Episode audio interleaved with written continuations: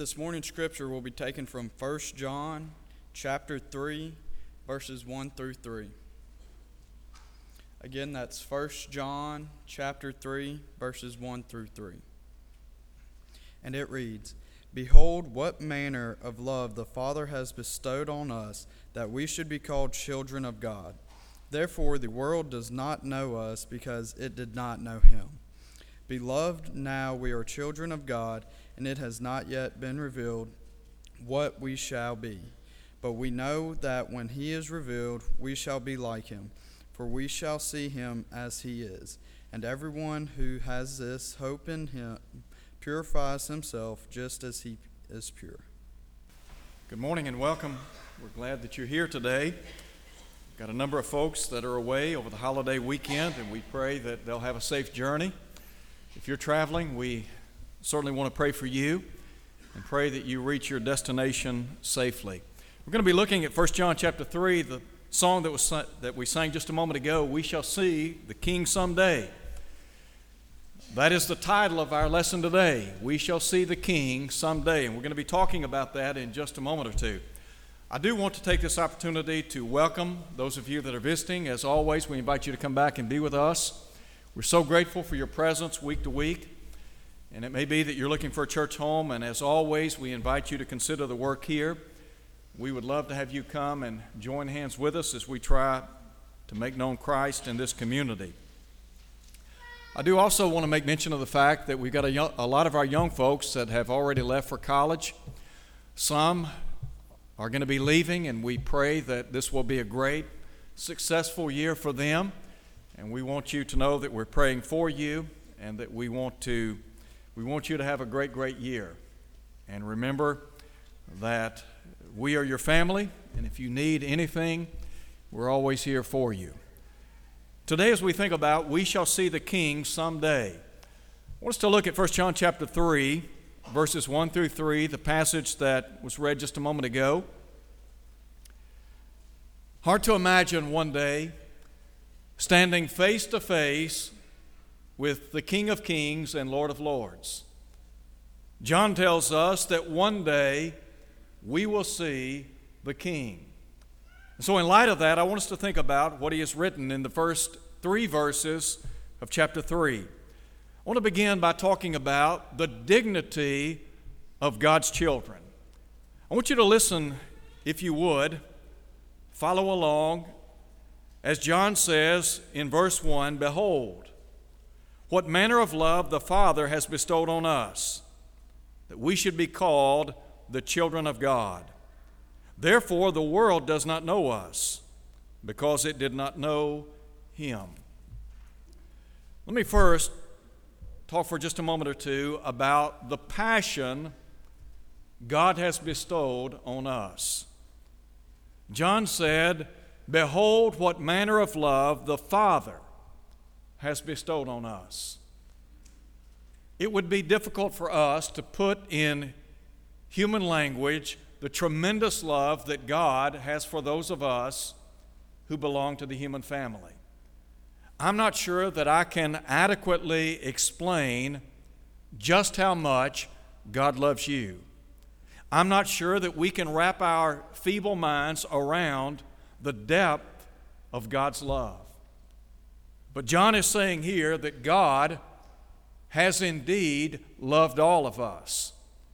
There's an interesting passage of Scripture found in John chapter 17. In the context, Jesus is praying in the shadow of the cross. He is praying for all that would believe on the Lord through the words of the apostles. He talks about the glory that God had given unto him.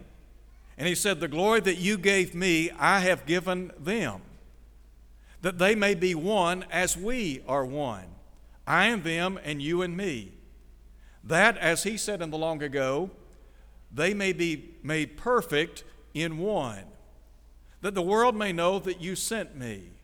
And then he said, and that they may know that you have loved them as you have loved me.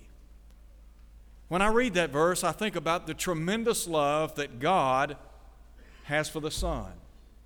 And Jesus here acknowledges that love.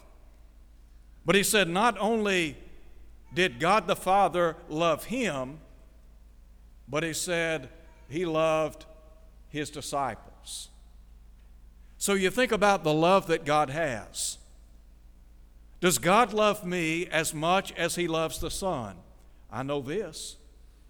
God loves you enough that he sent his only begotten Son into the world so that you might have eternal life. How did God demonstrate his love for the human family? We say talk is cheap, and sometimes we talk a lot, but we have difficulty proving what we have said. But Paul said God commends, God demonstrates his own love toward us, in that while we were yet sinners, Christ died for us. 1 John chapter 4 verse 9. Listen to what John said. In this the love of God was manifested toward us, that God has sent his only begotten son into the world that is the only one of his kind that we might live through him. In this is love, not that we love God, but that he has loved us and sent his son to be the propitiation for our sins. So you and I need to take we need to take comfort in the fact that God indeed loves us. You remember John 3:16?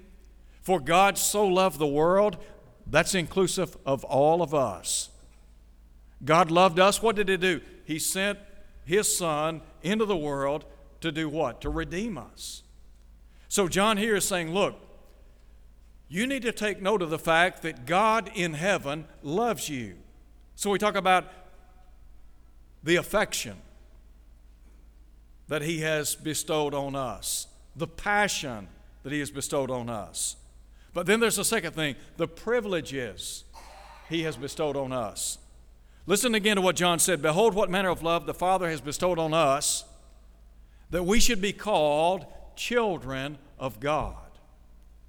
Now, think about that for a minute. God has made it possible for us to be identified as His children. We belong to Him. Now, the Bible talks about some of the great privileges and blessings that we have in Christ. For example, the Bible says that we have been redeemed by God.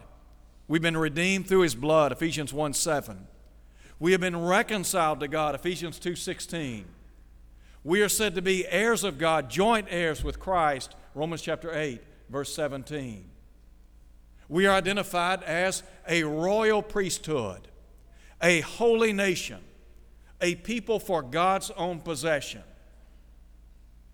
Sometimes we talk about royalty. And there are a lot of folks in our world today, they would like to be identified with, quote unquote, the royal family. And what the Bible says to us as God's children look, we are a part of God's royal family, aren't we? We are a part of the body of Christ.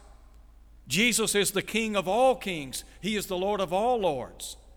And what the Bible is saying is look, as a child of God, you enjoy all those great blessings and benefits. I mentioned just a moment ago the passion and the privileges that God has bestowed on us. And we could talk about the abundant care that He bestows on us daily as a part of His family, as a part of those privileges. In Matthew chapter 6, Jesus says three times, Do not worry. He asks the question, Why do you worry? And really, he says in that context, people worry about three things. Number one, they worry about food. Number two, they worry about their fashion, what they're going to wear. Number three, they worry about the future, what, what is on the morrow.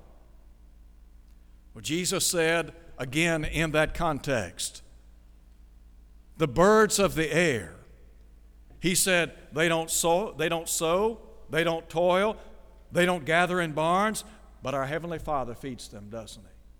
So, what's He saying to us? If God has enough care and provision for the birds of the air, then surely He'll care for us. And then He talks about the grass of the field, which God clothes. And He says, if God clothes the grass of the field, surely He'll do what? He'll clothe us. So God cares for us. The Bible tells us explicitly, 1 Peter chapter 5 verse 7, he cares for you. God cares for all of us. We talk about His care, and then what about His constancy? Malachi said on behalf of God many, many years ago, I, the Lord, do not change. Think about how many people in our world today will look their mate in the face and say, I don't love you anymore. I don't want to be married anymore. This relationship is not working out. Or they'll say, you know what? You've changed. I've changed. And so, as a result of that, we're no longer compatible.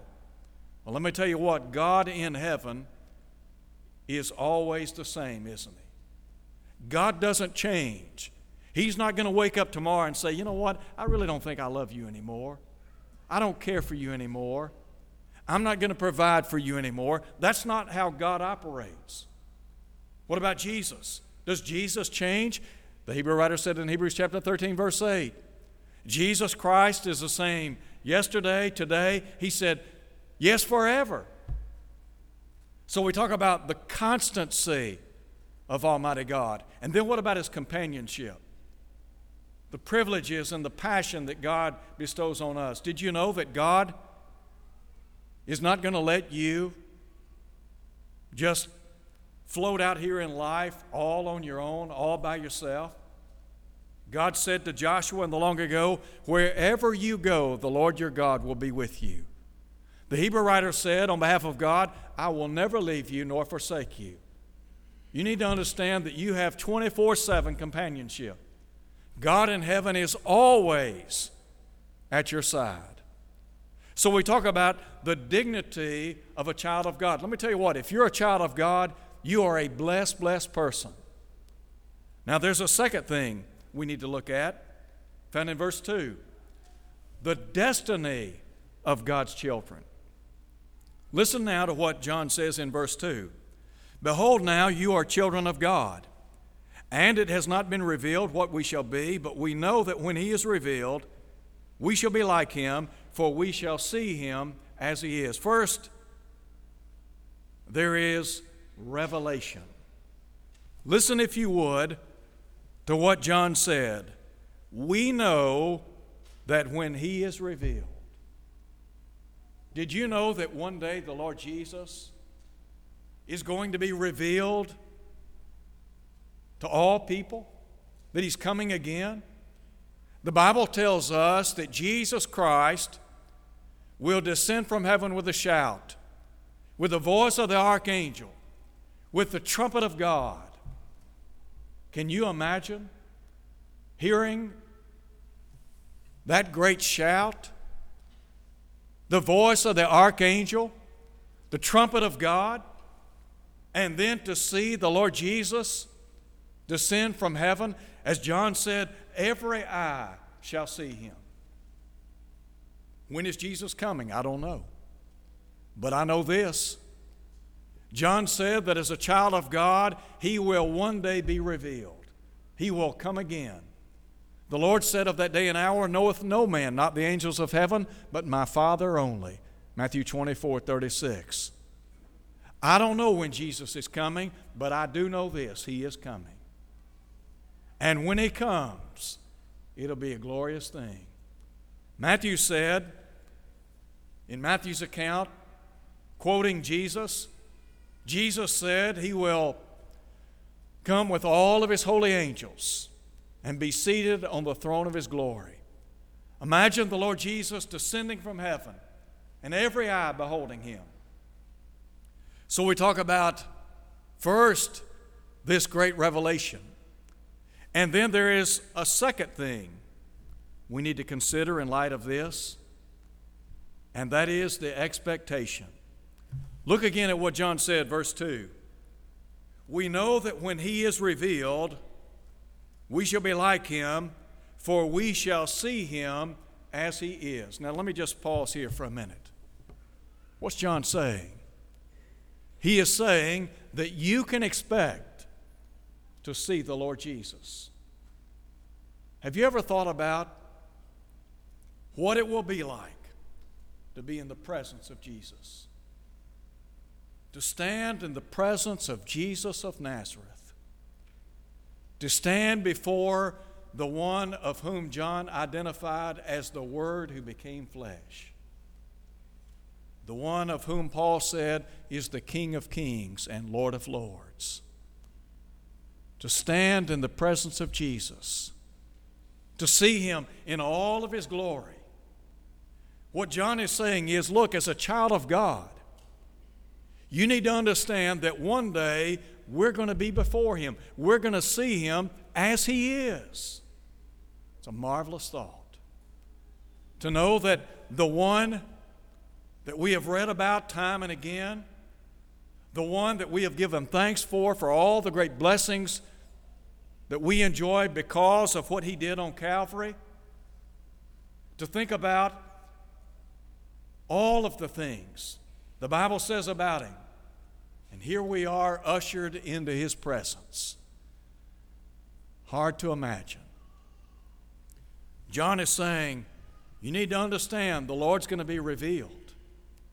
And when he is revealed, you're going to see him as he is. There's a third thing. First, there is revelation. Secondly, there is expectation. And thirdly, there is transformation. Listen again to John.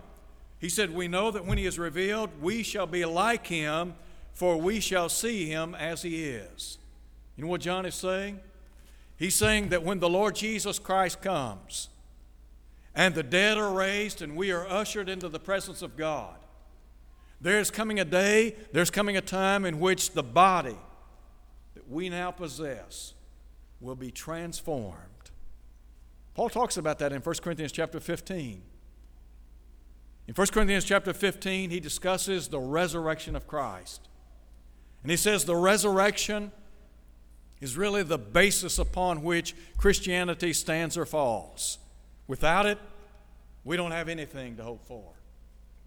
And so, in light of the resurrected Christ, Paul says we can expect to be raised one day. Now, he said, flesh and blood does not inherit the kingdom of God. Paul there saying that this body that we have will not be the same following the resurrection. The body that we now possess, it is a corruptible body. It is a mortal body. But Paul said this mortal will put on immortality. This corruptible will put on incorrupt, incorruption. Death, he said, will be swallowed up in victory. Philippians chapter 3, Paul would say, Our citizenship is in heaven whence also we wait for a Savior, the Lord Jesus Christ, who shall change our vile bodies, or the body of our humiliation. All he's saying is this body that we possess is going to be changed. This corruptible body will become incorruptible, this mortal body, immortal. Now, somebody might ask the question well, what's the body going to look like? I don't know. Can't tell you. Have no idea. All I know is this that God in heaven said we will receive a new body, and that's good enough for me. The body that we have here on planet Earth, it's a good body, isn't it? We're blessed to have a body, and we talk about the complexity of the human body and the fact that it was fashioned by God. That's what the psalmist said in Psalm 119. He said, You fashioned me. We are fearfully and wonderfully made. If God can make a body like this, like the one that you possess, and what an amazing piece of machinery it is. Think about that incorruptible, immortal body that will give us one day. So, the dignity of a child of God, the destiny of a child of God. But there's a third thing we need to see, and that is the duty of a child of God. You see, we're going to see the king someday. And we can we can talk about it, we can pray about it, but the fact of the matter is, we know for a fact we will one day be face to face with the king. So, what about our duty? Do we have a duty as a child of God? Well, listen to what John says, verse 3. Everyone who has this hope in him purifies himself just as he is pure. As a child of God, Is it not the case that we have the hope of life eternal? Yes, we do. We anticipate life eternal, don't we? Paul said in Titus chapter 1 verse 2 that we live in hope of life eternal, which God who cannot lie promised before the world began. To know that there is the promise of eternal life. In 1 John chapter 2, look at verse 25. John said, This is the promise that he has promised us eternal life. Does God make, does God make true on his promises? Does he hold true to every promise he's made? Yes, he does. There are people in our world today, you can't trust them at all. You can't trust a thing they say. Not so with God. God has promised us eternal life. We live in anticipation of eternal life. We know that there's coming a day when we are going to be ushered into the presence of God, when we're going to live eternally with Him in a place called heaven. Here's what Jesus said Let not your heart be troubled. You believe in God. He said, Believe also in me. In my Father's house are many mansions. If it were not so, I would have told you. But He said, I go to prepare a place for you, and if I go to prepare a place for you, I will come again and receive you unto myself, that where I am, there you may be also. The hope that we have, described by Peter as incorruptible, undefiled. He said it fades not away. And here's what he said it's reserved in heaven for you. God has a place reserved for his people. Those of us who are living for him, who are striving day in and day out to walk in the light, we have that, we have that assurance. We have that promise. So, what about our duty? We're living in hope of life eternal. We have before us this hope. So, how do we live? First, we're looking for the Lord. We understand that the Lord Jesus can come at any time. Paul, in writing to Titus, talks about how we are looking for that blessed hope and great God. That's Jesus. We live in anticipation of the coming of the Son of God. Peter said, Jesus will come as a thief in the night, in the which the heavens will be dissolved with a great noise. The elements will melt with fervent heat. The earth and the works therein, he said, they'll be burned up. So, Jesus is coming. And those of us who belong to the family of God, we live in anticipation of that. We understand that just as the angel said, when Jesus ascended to heaven, recorded by Luke in Acts chapter 1, verses 9 through 11, they said the same Jesus that was taken up from them, he'll come just as he left them. He's coming. So, we are looking for his coming. But there's a second thing. Not only are we looking for his coming, but we are living for his coming. In other words, we live in anticipation of the coming of the Son of God. Are you ready for Jesus to come? Are you ready for Jesus to come? What if he were to come today? Would you be ready? Listen to what John said in verse 28, chapter 2. And now, little children, abide in him, that when he appears, we may have confidence and not be ashamed before him at his coming. There are going to be some people not ready for the coming of the Son of God. Some who have not lived in anticipation for his coming. When Peter talked about the coming of Jesus and how he will come as a thief in the night, he said, seeing then that all these things shall be dissolved, what manner of persons ought you to be in all holy conduct and godliness? All he's saying is this the Lord's coming. And so, in light of the fact that he is coming, you need to be conducting yourself as a holy child of God. You need to be living godly because you don't know when he's coming. So in verse 29, chapter 2, if you know that he is righteous, you know that everyone who practices righteousness is born of him. We walk in the light. We are living in such a way so that one day God will own us as his. Don't you anticipate one day standing before God and hearing Jesus say, Well done, good and faithful servant? Or to hear him say, Come, you blessed of my Father, inherit the kingdom prepared for you from the foundation of the world? Did you know that's what Jesus will say to you? If you are looking for his appearing and you're living for him. So we talk about looking for the coming of Jesus, living for the coming of Jesus. I want to close today by saying once again, we shall see the King someday.